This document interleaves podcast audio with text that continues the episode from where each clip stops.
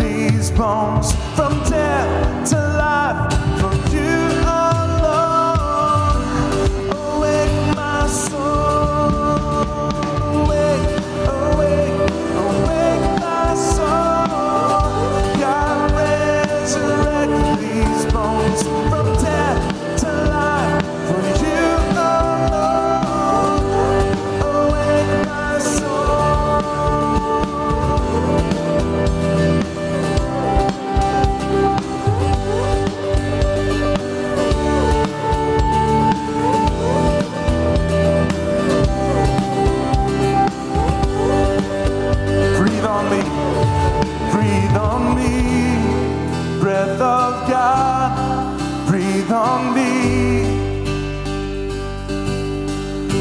Breathe on me, breath of God, breathe on me. And oh, Christ be magnified, let his praise arise. Christ be magnified in me. Oh, Christ be magnified from the altar of my Christ be magnified in me.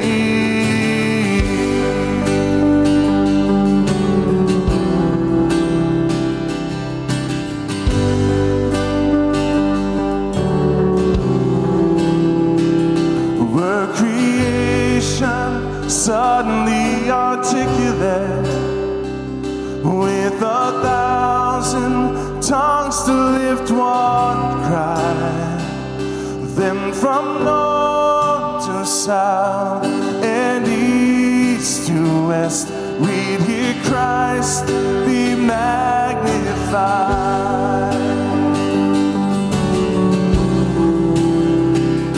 Where the echoing his eminence, his name would burst from sea and sky.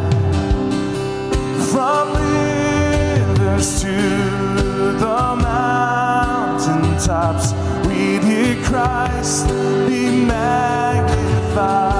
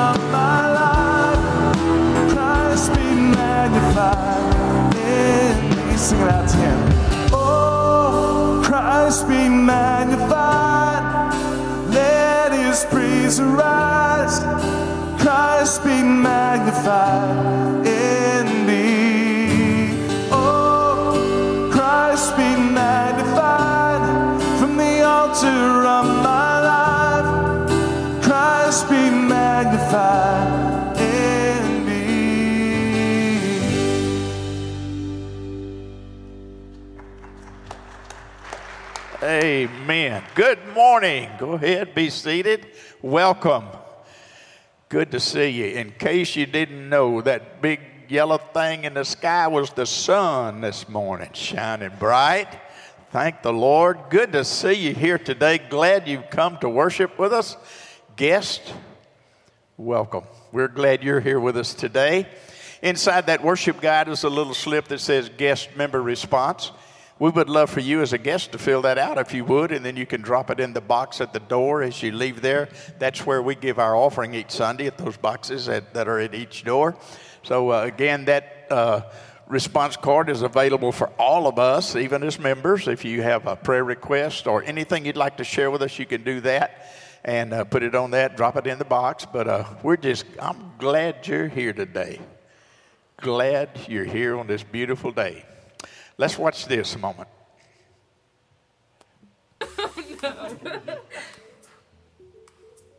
I'm Matthew, And I'm Ellie. and we'd like to invite you to our student auction, which is on Friday, February 21st at our Garden City campus. It starts at 7 o'clock, and there's a $5 entrance fee, which gets you coffee and dessert. Our middle and high school students work this auction and donate two items in order to raise money for them to go to camp and on mission trips. This is our only student fundraiser we have all year, so we'd really appreciate as much support as we can get.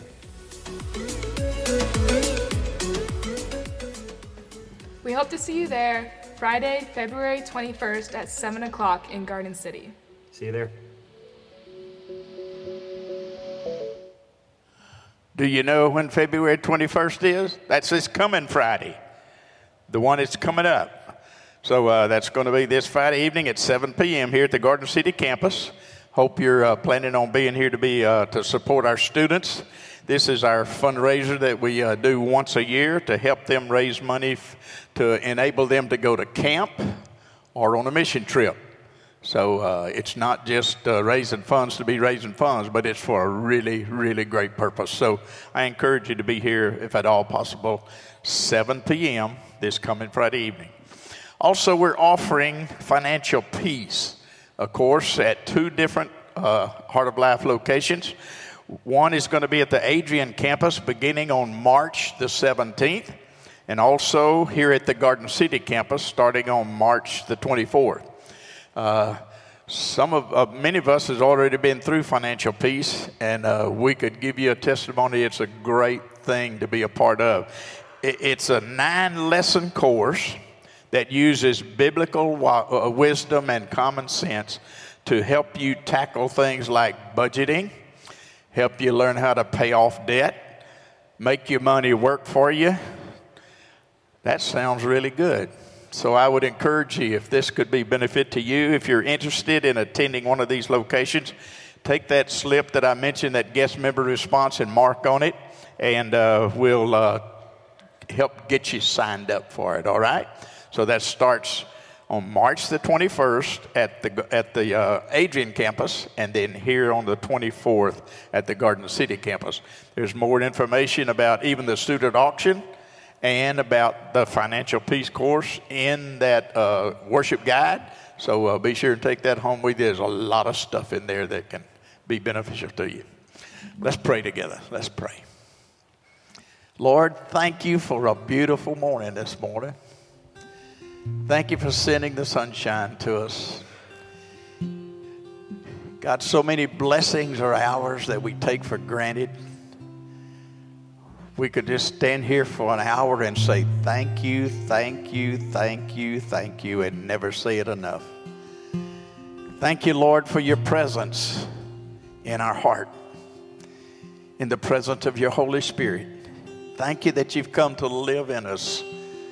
And today, we're so grateful for that presence. We've come here to worship you today, Lord. Please accept the praise that comes from our heart and our lips today. And then, Lord, we would just simply say, whatever you want to do in our heart, we want to be open to that. Help us to be responsive to your truth today. Give your word power. Bless your word as Jeff brings it to us today. Thank you, God for your love and your grace. In Jesus' name we pray. Amen. Amazing grace, how sweet the sound that saved a wretch like me. I once was lost, but now I'm found. Was blind, but now I see.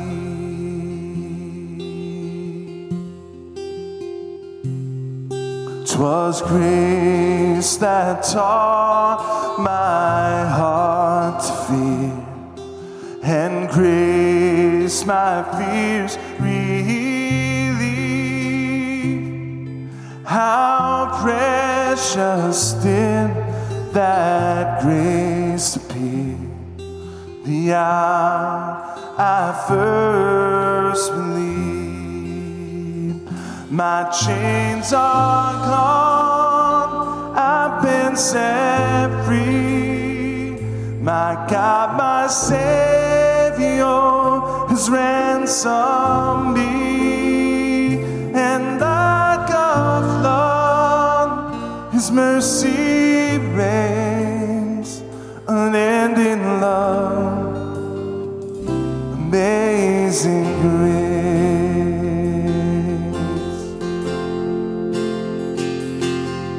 The Lord has promised His word,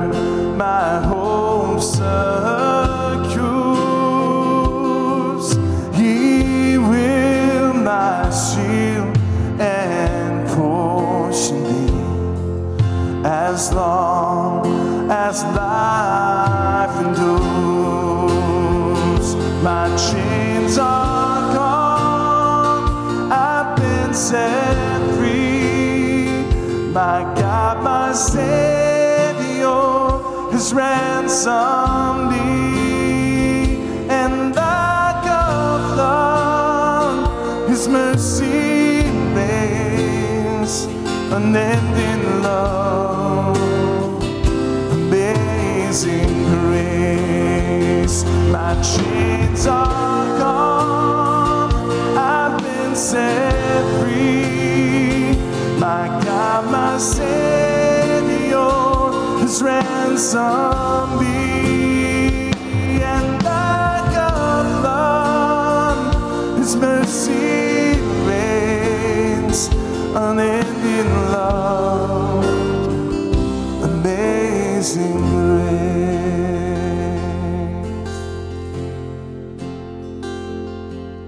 The earth shall soon dissolve like snow. The sun forbear to shine, but God who called me here below will be forever mine. Will be forever mine. You are forever mine. That grace, yes, let's see.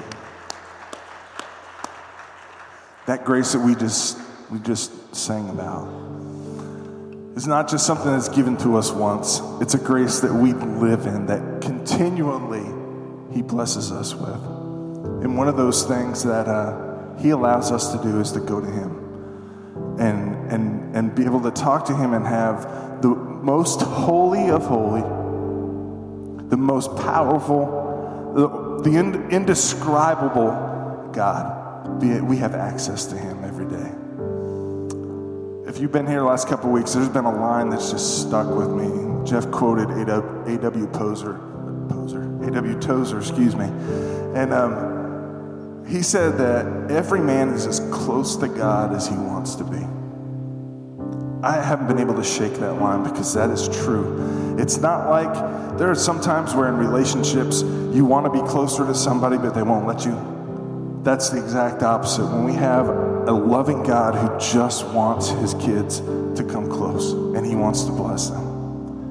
I want us to take advantage of the grace that he gives us that enables us to speak to our Creator this morning. We're going to take a couple minutes, and whether that's where you're at or if you want to go and pray with somebody, but we're going to take that opportunity and we're going to talk to our God.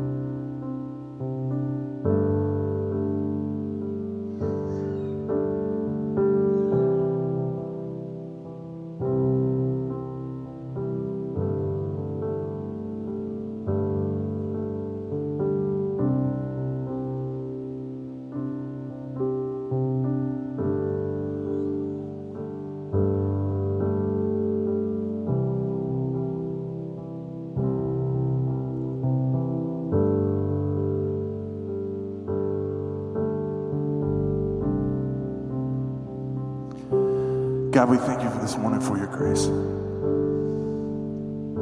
We thank you that with just one word, everything can change in our lives. God, you are that powerful that with just one touch, you can heal and you can transform, God. We ask that this morning your power will be evident. Whether we've come expecting that touch from you or not, God, I ask you to change our hearts that we would be. Re- be able to receive what you have for us this morning, God. We know that you are all powerful. You can do anything, there's nothing that you can't do.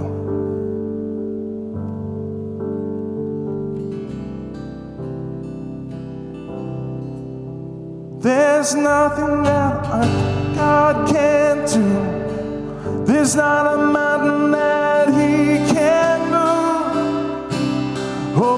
Praise the name that makes a way. There's nothing that our God can do. There's nothing that our God can't do. There's not a mountain that He can't move. Oh, praise the name that makes a way. There's nothing that our God can do. Sing it with me. There's nothing that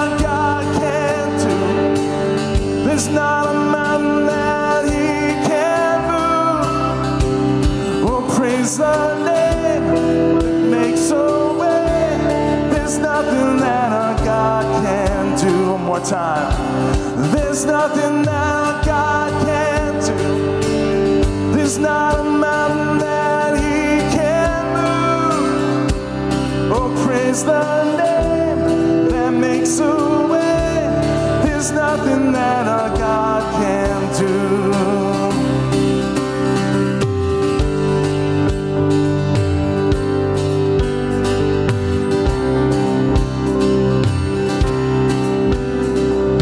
Just one word, you calm the storm that surrounds me.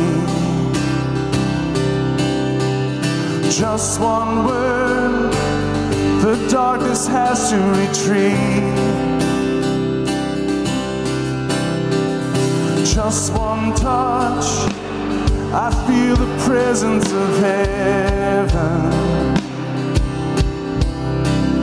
Just one touch, my eyes are open to see. My heart can't help but believe. Here we go. There's nothing that our God can do. There's not a mountain that He can move.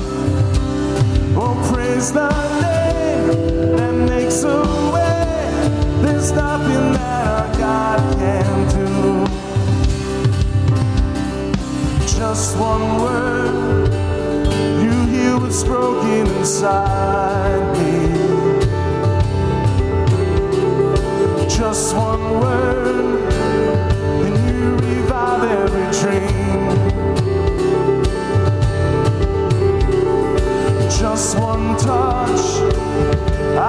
the power of hell.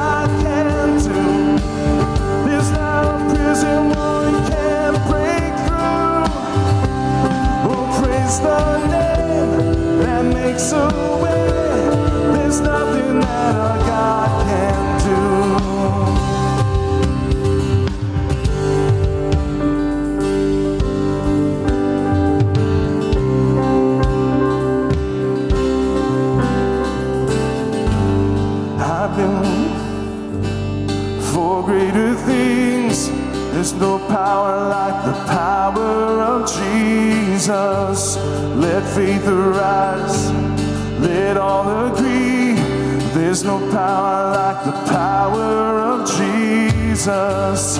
I will believe for greater things. There's no power like the power of Jesus.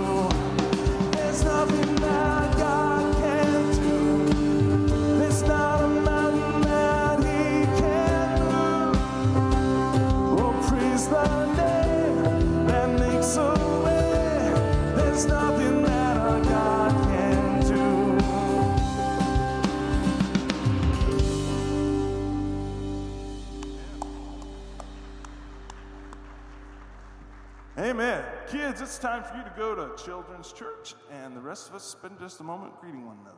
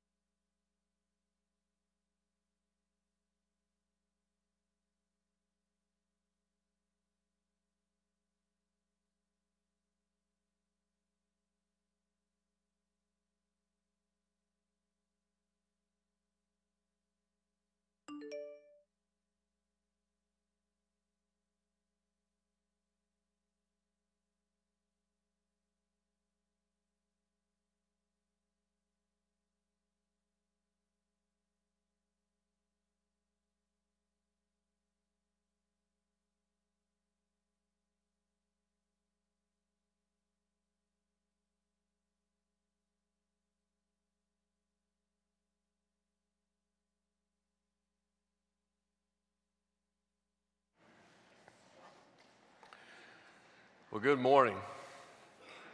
Good morning. I hope that you had a great week with all the love flying around and stuff all week long, right? Uh, I've got a challenge, especially for the married couples. Here's the challenge this week, plan a date. Yes, plan a date. Seriously. It, it, could be something nice, it could be just something fun, but I want to encourage you, challenge you, plan a date. Jeff, why would we do that? Valentine's Day was last week. Because you are standing at an opportunity to establish a pattern. Anytime you got more than one, we got a pattern going on. And hopefully, most of you got to do something like that this last week. It was Valentine's Day, so a lot of people are thinking, hey, plan a date. I, I want to challenge you to make it two weeks in a row. And then you got the chance to go three weeks in a row. Because come on, here's the truth work takes a lot of your time, your kids take a lot of your time. Uh, for some of us, we let our hobbies take a lot of our time, but we've got to build healthy patterns in our life for what matters most. And if you're married, part of what matters most is that spouse that God has blessed you with. All right? So I'm just challenging you. You already got one the, on the books, right? You already got one. Make it two this week, make it three, plan a date. There could be a lot worse challenges for you, right? Make a date. Welcome to Heart of Life. I'm glad that you are here today. Welcome to Garden City. Um, a shout out to the, to the Adrian campus. Hope that you guys are are uh, doing well this morning. Shout out to Lewisburg, to the crew there, uh, and to our online uh, folks who, who uh, gather with us every week. We really are uh, honored that you would choose this time for us to be together.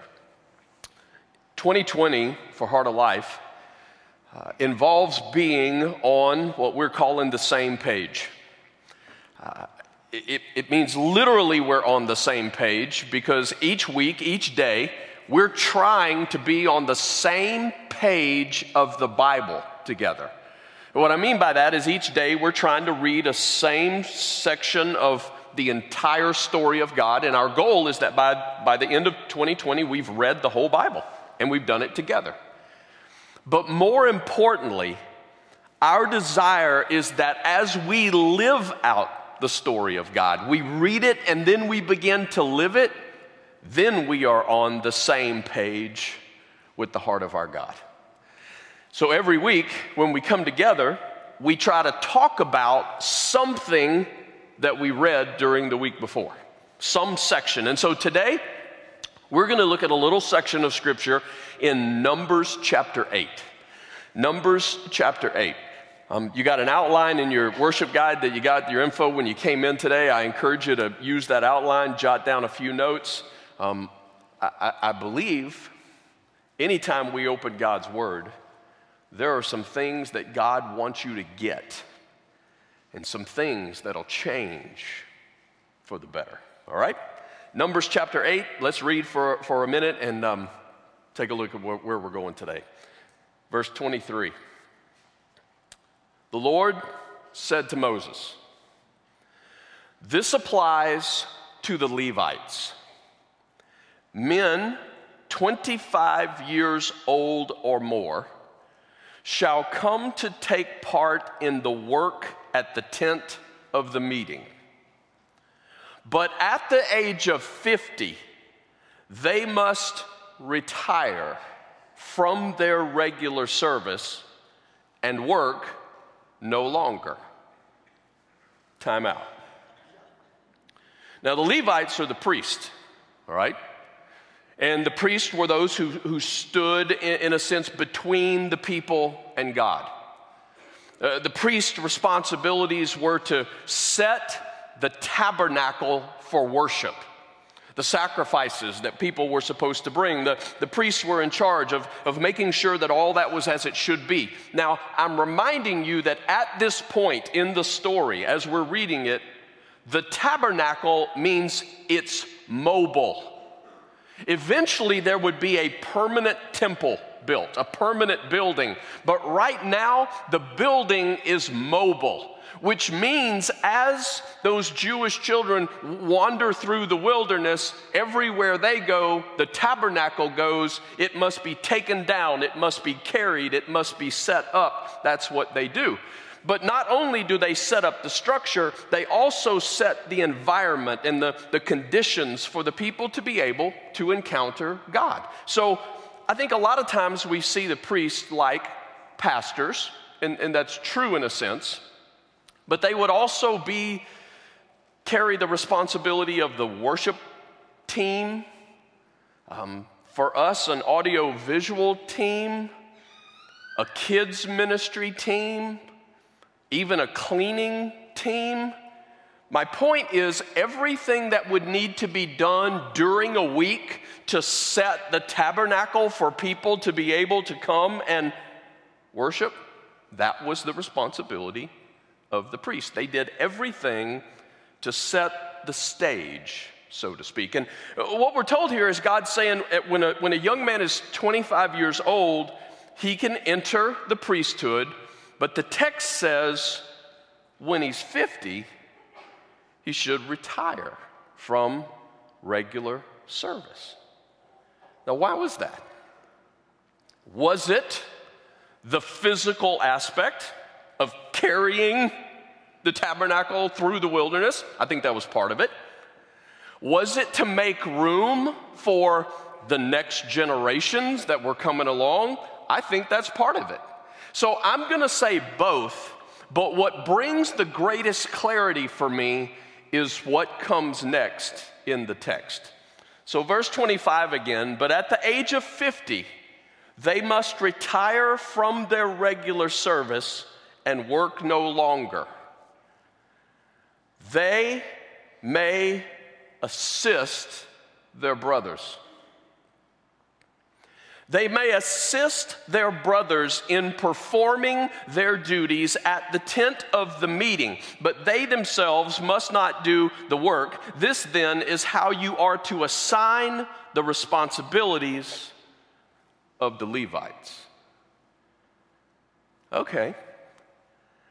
That phrase helps me understand a little bit of what God was up to here. He's saying, when you reach the age of 50, this is really not about, hey, get out of the way, thanks for everything. They don't leave the ministry, that's not what it says, but their ministry changes form. They now do ministry to their brothers, which in this context are the younger priests who are coming along.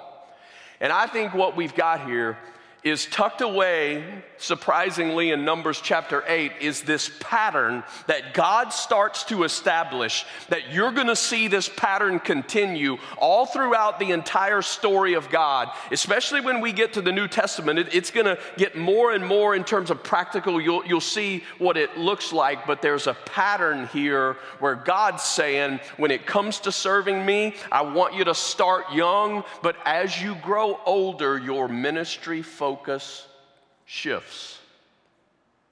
And as I'm reading this this week, it's like, I think it's kind of like coaching football. It's kind of like coaching football, which, oh, oh, yeah, by the way, I forgot to tell you, we should have put this in the announcements. For those of you who are experiencing post football season depression, all right? You're out there, I can see it in your eyes. Track and field and the cornhole national championships are just not doing it for you, right? The NFL is done for now. We have set up a Heart of Life hotline where you can receive counseling support, all right? No, we didn't do that, but I think we should. Just looking at some people, all right? Seriously, what, what I think we see in this text is similar to a player who makes the transition from on the field as a player to on the field as a coach. They're still very much in the game, but their focus has shifted. And, I'm not, I'm not just messing with you today. Part of what I thought of was once the Chiefs became Super Bowl champions. Does that sound good? Once the Chiefs became Super Bowl champions, did you hear how the players spoke about Andy Reid, who is the coach of the Chiefs, for those of you who need to know Jesus, right? He, he's the coach of the Chiefs. The, the way they spoke of him was a father figure. The way they spoke of him was a master at game planning. The way they spoke of their coach was someone who loved them, someone they respected, someone they trusted because they saw him working hard to set them up to win. And I think that's exactly the picture that we're getting in Numbers chapter 8. The encouragement and the counsel given by the older priest can bless the younger priest. You're like, Jeff, what does that have to do with me? Because I ain't a priest. Well, it's got everything to do with you. I'm going to show you today. Here's where we're going to start. There is a ministry shift that accompanies spiritual growth. I want you, I want you to write it down because it's got everything to do with you. Here, here's the shift it starts with people serve me, right? I'm saying people serve you. It, it starts there. But secondly, I then serve people. People serve me, and I serve people. And the part that, that God's really drawing our attention to in this, in this text in Numbers chapter 8, but then I serve the people who serve. Now let's walk this out a little bit. Let's just let's walk this out. When, let's put that, let's go back so we can just look at that for a little bit. When you choose to follow Jesus, you need people to serve you. That's a part of the design that God has set up around here. That, that's what we want to see happen. We, we want there to be people who serve you in terms of helping you to establish those patterns in your life that help you to grow. So we want some people serving you who will teach you God's word. We want some people serving you who will give you those foundational truths that, that you can anchor your, your faith upon. We want some people who are teaching you to pray. We want some people who are teaching you to give. They serve you and they help you mature. But simultaneously, they're calling you to also start to serve other people. That's the way maturity works. You start to pay attention to the needs of others. You, you start to look at this is growing faith. And then finally, what he's showing us today is that after you walk this out with Jesus for a period of time, and after you find yourself serving the, the people that God has allowed you to be connected to, you end up, in a sense, becoming a minister to those who minister. You get to serve those who served. This is a maturing process. It's a maturing process. Now, please don't, please don't misunderstand what I'm saying here. I, I'm not saying that you're in this category and then you stop that in order to do this, and then you stop that in order to do this. I'm saying all the time, all three of these, eventually we want to see them happening in our life. It, it, it's not that once you get to the place that you serve the people who serve, that nobody ever serves you anymore. That's not true. That's not true. Five minutes before this service started, two ladies and one gentleman gathered with me and they prayed for me before I came out here. They do that almost every Sunday. And most of you don't even know it. My point is, they bless me when they pray for me like that. It's like the last thing that hits my mind is to see those ladies and that gentleman just pour out their heart to ask God to help me to do what He's called me to do today. And man, do I need that all the time. My point is, no matter how far you mature in this process, there, there's always some aspect where God's designed it that while you are serving other people, there are people who are serving you. N- none of us really can make it without that together. My point is, though, as you mature, the focus, the majority, though, of your, of your focus begins to shift. So, let's get real practical with this and let's just ask ourselves some questions to start with, all right? I'm asking me this question, asking yourself this question. Here's the first one So, am I serving? Are you? And if so, what does that look like? Yes, we want to meet people where they are. So when you are born into the family of God, we, we want to make sure we serve you. To give you the foundation of God's word, to help you to know how to pray, to know how to give, to know how to share your faith. Everybody, when they're born, they start on milk and somebody has to give them that. But I don't, I, don't, I don't know quite how else to say this, and I'm not trying to be harsh with this. I'm trying to wake you up with this. Some of you have been here a long time, and all you do is gather and receive. You don't serve the people around you. You gather in a moment like this and you take in what you hope to get. And I'm saying following Jesus is more than that. It's more than that. The life that he offers you is more than that. It's not found in just taking, it's found in serving. Say, but Jeff, who, who am I? I mean, that was the priest back in those days, and they're qualified to do those things. Well, check out this verse that we find in 1 Peter, 1 Peter chapter 2.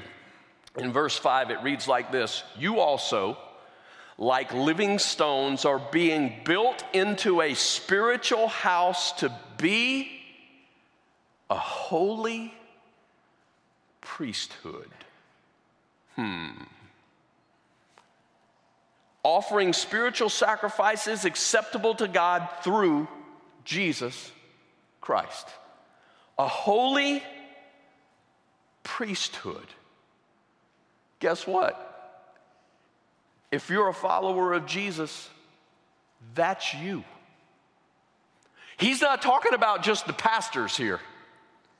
He, he's saying if you are a part of God's family, you have now been, been grafted into this, this, this spiritual household. You, you are a holy priesthood. Back in the Old Testament, there were 12 tribes of Israel, but only one of those tribes, the Levites, got to be the priest. They were the ones who had the access to, to the temple, they were the ones who would set the stage. But now, because of the work of Jesus on the cross, because of an empty tomb, He has made it possible that we can come to Him in faith. And by His grace, He forgives our sin and He adopts us as His kids.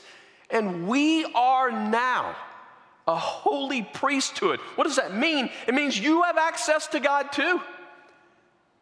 It means you, you can know the heart of God too.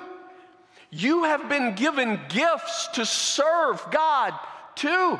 And whether that's encouraging or teaching or serving or giving, it, it can end up looking a thousand different ways in how your gifts are used to bless His church. But the question is are you serving? Or are you just taking? There's no life in that. Second question. Second question Am I learning?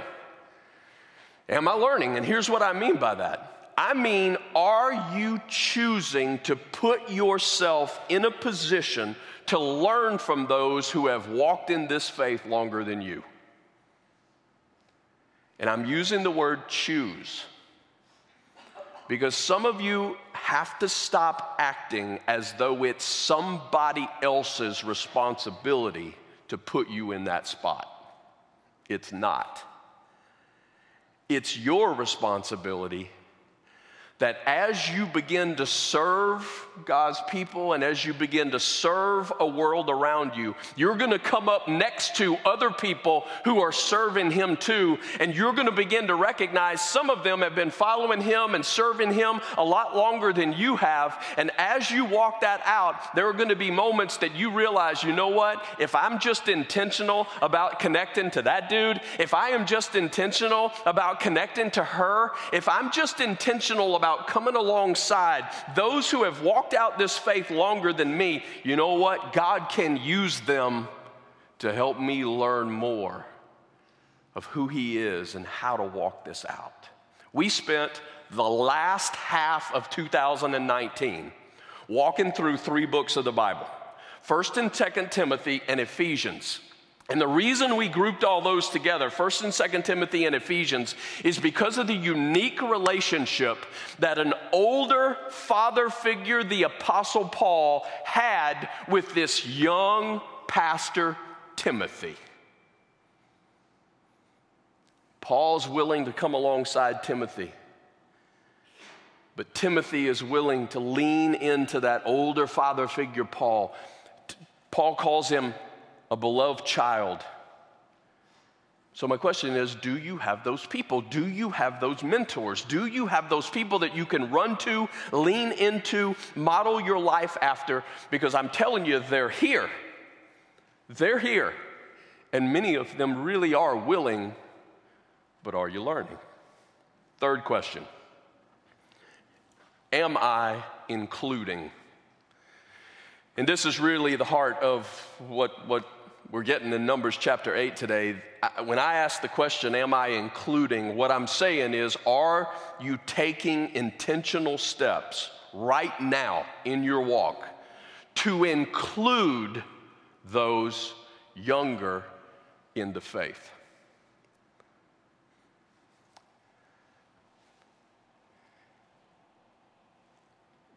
Doing what I do for the period of time that I have I have seen it happen in church after church after church after church who knows the principle that we're talking about today, but they choose not to do anything about it today. They know they're supposed to, but they don't do anything about it today. Years pass, and suddenly they wake up when they hear the sound of slamming doors on the church because there's nobody left to lead and they're closing down shop. I'm saying it has to happen now. It always has to happen now. Establishing a culture of serving and learning and including. Let's just bring it home. Let's bring home. At all of our campuses, there, there are kids who will experience what we call today children's church. Children's church. And right now, for, for us in, in, in this gathering, they are off over there and, and somebody's um, pouring into them regarding a truth from God's word. They're, they're, they're, they, they, they're spending some time together, and our prayer is that they're growing. Do you realize that in 10 years from now, in 20 years from now, and definitely 30 years from now, the little kids who are in those rooms right over there today are supposed to be leading.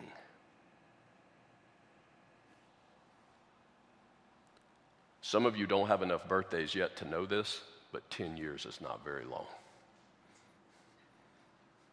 It happens quickly when you don't act today. But if we do our job right, and we invest in them, and we serve them, and we love them, and we build them up in the Lord, and we pour ourselves into them in a short while, they will be leaders. In a short while, they will be the ones who are, who are, who are preserving, right, the truth. They will be the ones who are preaching and leading worship. They will be the ones who are counseling and initiating ministries. They will be the ones on their faces weeping in prayer, praying for healing and life change and the people around them. They're supposed to be the ones leading and it's not that we have simply removed ourselves and said, hey, take it. But it's because we have been the ones right there all along, cheering them on, encouraging them along, blessing them as God gives us the ability to bless.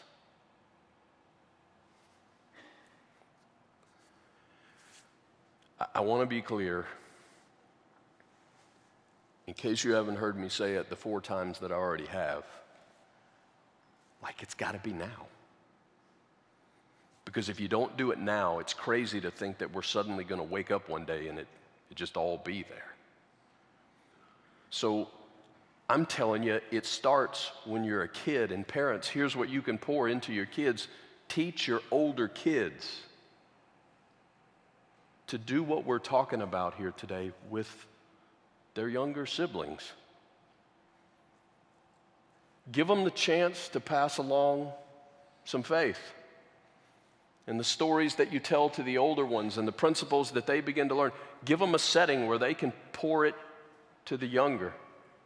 Students, students, you got to start now if you really think you're going to get this right when, when you're, you know, 30, 40, 50. I know you can't imagine being that old, but one of these days, students, when, when, you're, when you're like uh, where I'm standing, it's not, you're not going to do it if you don't start doing it now. The design is for older students to impact younger students. And, and I, I get it.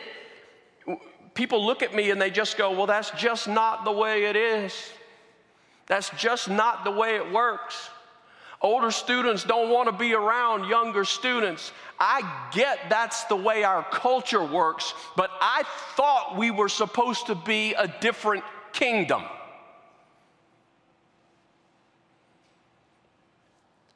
I thought it was supposed to be different. That this is not about how do you make it work within a way a culture works. It's older students who are loving younger students, and that is so bizarre. I'm telling you, if you start doing that, you would be shocked, I think, at what God would do and how He would draw students because that is so outside anything anybody's experienced. But you got to start now. You got to start now. Parents, we, we have to do it with our kids. We, you got to give your kids more and more responsibility. It's, it's turning some things loose to them, but, but for right now, today, how we model that really does matter. So, my point is if they're watching you, how you serve matters. And if all they see is that church is you come on a Sunday and you take in, then what's that going to communicate to them as you're trying to pass this on? If, if, how you worship matters. So if, if they hear praise being ascribed to God and, and they see your, your posture, I, I don't know how else to say this, but come on, if your kids grow up watching you demonstrate more passion for the Chiefs than for Jesus, you are showing them something. They are learning something. How you pray matters how you give matters. Because if they grow up watching you use your resources more on just simply a hobby that you enjoy than investing in the kingdom of God, you are teaching them something.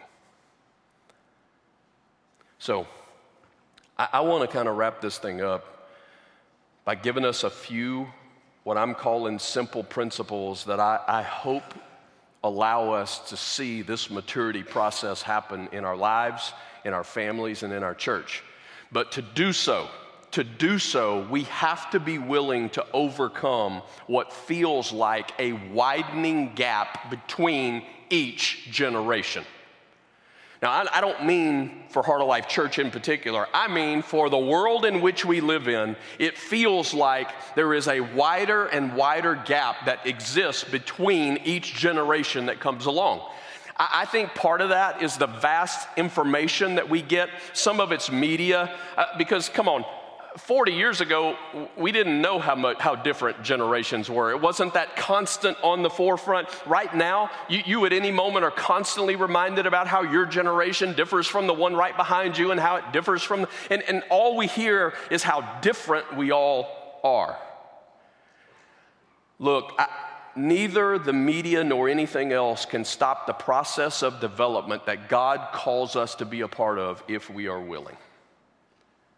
So when I say that these are thoughts to challenge leaders, I'm saying these are thoughts to challenge older leaders, and these are thoughts to challenge younger leaders. The principles that I'm about to give you work for both ends of the spectrum. Here's the first one humility is a hallmark of great leadership. Humility is a hallmark of great leadership. Because if we're talking about how to, how to older leaders and younger leaders really get this right together, humility is the key because humility will not let you think your way is the only way just because you've been doing it that way for 30 years. Humility will make you stop and listen. Humility, if you're humble, you'll be willing to work with other people not always have to do your own thing. Sometimes you, you, you, will see people who operate in, in this way. It's like they always have to do their own thing. They can't ever kind of come along what somebody else has going on. And the reason is because they always call the shots. Humility will allow you to serve with someone else. I'm not saying don't, don't start new things, I'm saying do both. Do both. If you're humble, you will not think you are an expert because you listen to one podcast on a topic. That's kind of where you see our culture. If you're humble, you'll be willing to listen. If you're humble, you'll be willing to change. If you're humble, you will not act like you have all the answers. I, throughout, you know, 20 something years of doing this, there have been certain times that I've encountered very successful business people. And I'm saying they are the people that if you looked at the world standards, man, they're getting it done. And they, they at times would tell me, you, know what? You, you have to sell yourself, right? Because, because the more platform God gives you and the greater the, the, the, the, the, the mindset and the people to which you reach, you have to prove to them that you have the knowledge and the experience in order for them to listen to you. You gotta, you gotta sell yourself, you gotta promote yourself, you gotta do it. And I don't, I don't know how to argue that in a business setting. All I know is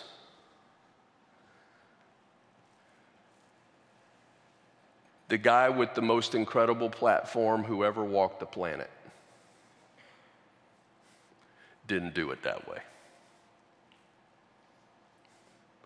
And he didn't cause those of us to follow him to do it that way. And in the Old Testament, it's not how you see the greatest of leaders do it.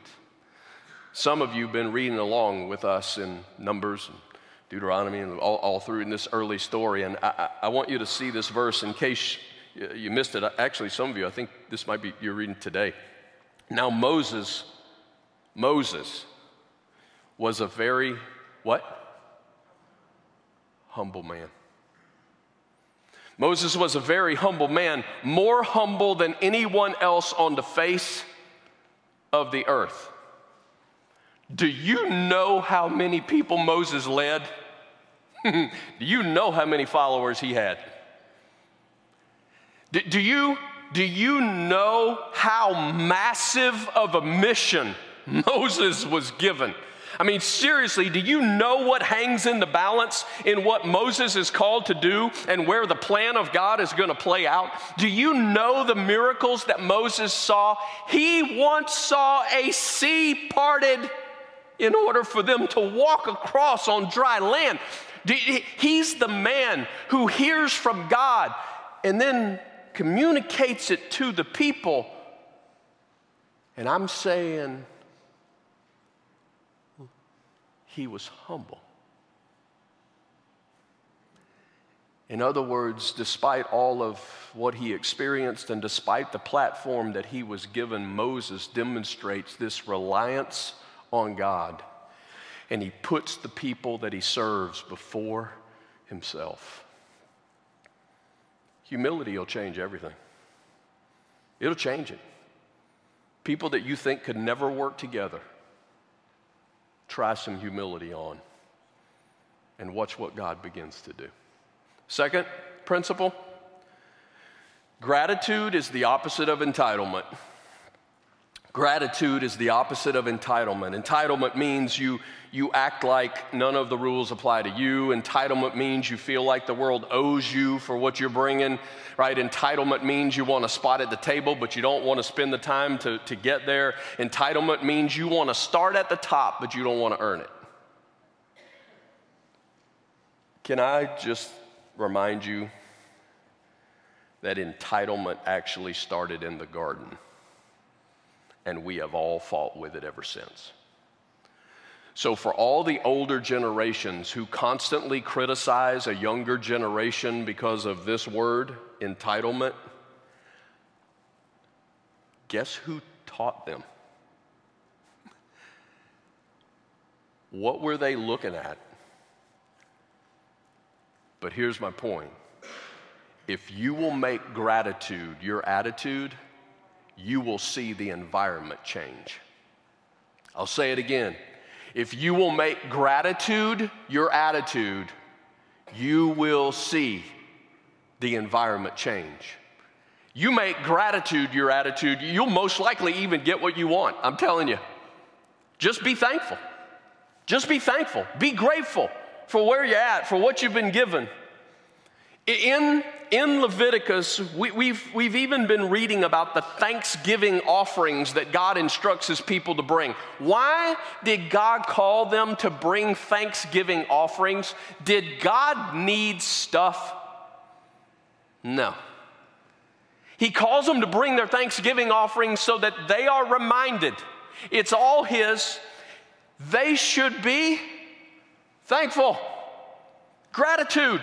Why does God call them to give? Why does He tell them to give a tenth of everything that they have? It's not because God needs, it's because He's reminding them that it all belongs to Him. Everything they have is because He has blessed them. And to give a portion of that back reminds them of the gratitude that ought to exist. If you do not demonstrate a generosity in your life, it really might be a demonstration of entitlement. You think God owes you. And when things get tight, you think He owes you more. So instead of being generous, you just keep. He doesn't owe us, it is all His. We have been blessed, and how much more so now on this side of the cross. Here's what it says in Hebrews Hebrews chapter 13, verse 15. Through Jesus, therefore, let us continually offer to God a sacrifice of praise, the fruit of lips that openly profess His name. This is no longer about every once in a while we bring our offering of thanksgiving, we bring an offering of gratitude. No, He's saying, come on, now that He's changed your life, now that He lives within you, now that you got access to the heart of God, this ought to just be a continual thing on those who follow Jesus. We are the people who are grateful. I was reminded this week about a children's story. It was actually a children's novel written a long time ago, um, 1913. Uh, Disney turned it into a movie like in 1960 or something like that. It's called Pollyanna. Anybody remember the name? Polly, you might recognize the name. Pollyanna, the story was she was an orphan who finds herself in less than loving circumstances but chooses to operate in a philosophy of life based on something called the glad game. It, originated when Pollyanna was just a little girl, and there was uh, this incident where she and some other children were allowed to to reach into what was called the missionary barrel. All right, it's a barrel in which there are things inside that hopefully, you know, a kid would, would, would, that people would benefit from, and they're going by to reach into the missionary barrel. Well, when Pollyanna goes by and reaches into the missionary barrel, the only thing left is a pair of crutches. Making the game up on the spot Pollyanna's father challenged her to always look for the good. And she walked away from the missionary barrel that day simply thanking God that she did not need the crutches. It's the difference in entitlement and gratitude. And my question is which one are you? You walk to the barrel and there's nothing left but crutches. How do you respond? For many, it's an issue of entitlement. I can't believe that all there is is crutches because what I wanted with this, and you believe that you deserve something better in the barrel, even though you did nothing to get anything that was in the barrel. It's something being given to you, but you believe you are owed more. Versus those who walk away from the barrel thinking I'm at least grateful that God has given me health today and I don't need these crutches. It will radically change how you live when you choose to be grateful rather than live with entitlement. It's the opposite. One more. One more. Greater commitment is linked to greater purpose.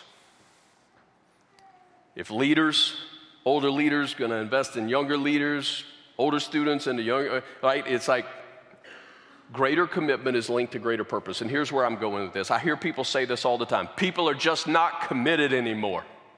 Hmm. People are just not committed anymore. You can't get people to be committed to anything anymore. So here's what I've learned. Here's what I know. People are not committed to the bottom line. They're not. So, whatever your bottom line is, you're trying to, they're not committed to that. People are not even committed to a particular leader. They might do something for a while that a leader wants, but they're not committed to a particular leader. People are committed to purpose and mission.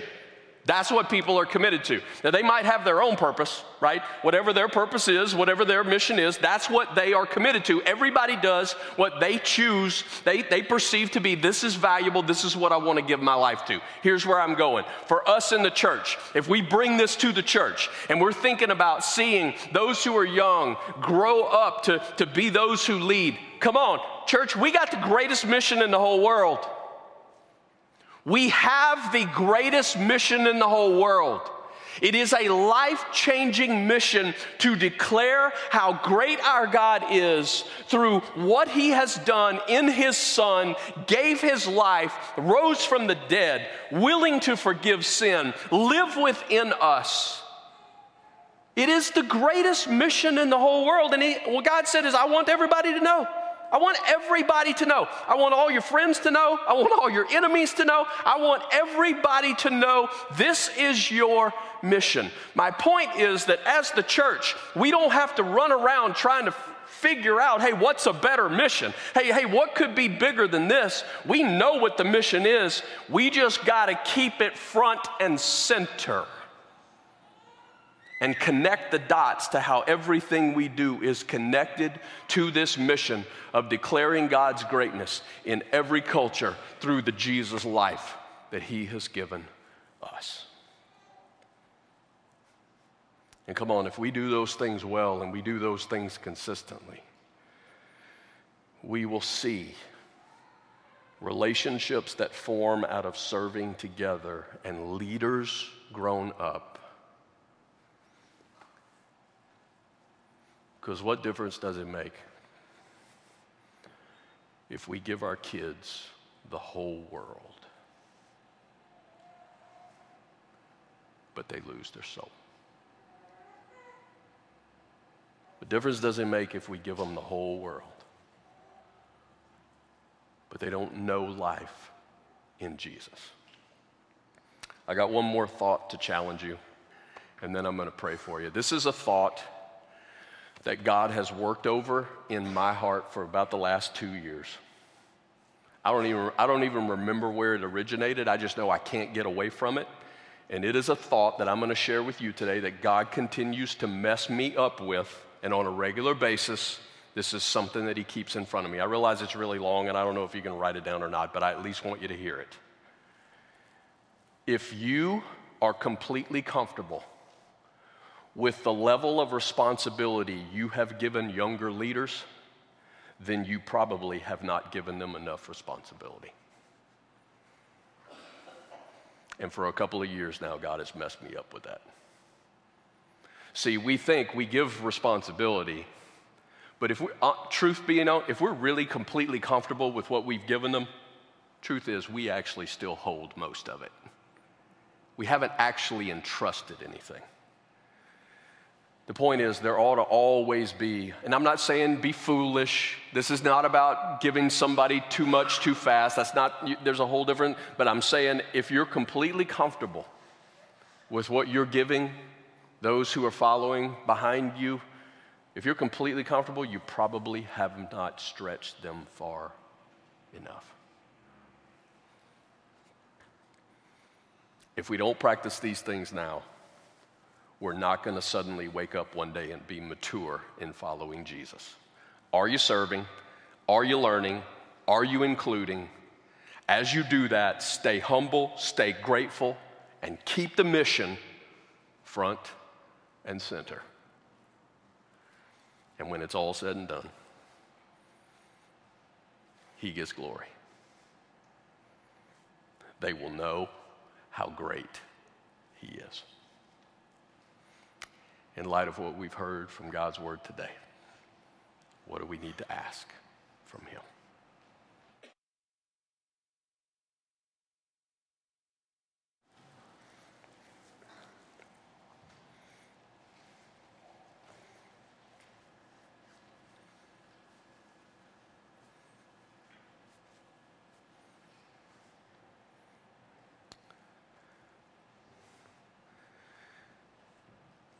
As being a part of a team of people that um, you've allowed to, to gather as um, your church that we call Heart Alive. God, I so want us to get this right. I so want us to get this right. And I know the dangers of we, we can have successes in little places. We can, we can pull off a project here, a project there. We can have an event here, an event there. God, it, it's really easy for us to set some goals and accomplish some things and even give you praise for it, and yet we still, 20 years from now, have missed the major target. And so, God, I'm asking you to help us in light of what we've heard today, in light of what we see modeled for us long, long, long, long, long time ago in those first priests. And now that we all, the priesthood of the believer, are called to, to serve and to love in this way, God, will you give us eyes today to see, God, what we've talked about? This matters, and just to begin now. God, for our children to invest in the children who are right behind them but need to grow in their faith. God, for our students who need to be willing to connect and the students who are younger than them, even though a culture paints a different picture. God, may your students be different. God, as parents, Will you give us wisdom to know how to do this in our kids? God, not just to give them everything of this world, but God, how to pass along this faith. God, within this body, as older leaders can invest in younger leaders, God, give younger leaders an urgency and a, a desire to want to do that. God, together, would you join our hearts, God, as we serve, as we learn, as we include. God, that we would be humble, that our first move wouldn't be to see and criticize. Our first move would be humble to learn, to listen, to love. God, make us a grateful people. God, will you change our heart on a daily basis that we'll stop whining all the time about what we are owed and we will start recognizing what you have given us? God, even today we need to repent God, of where we have missed those things. God, may your mission always be at the forefront. Everything we do, everything we say. God, I know today this talk is not the, it's not some fix everything. That's not, but it is to remind us and it is to call us to really a mission that you've given us every day.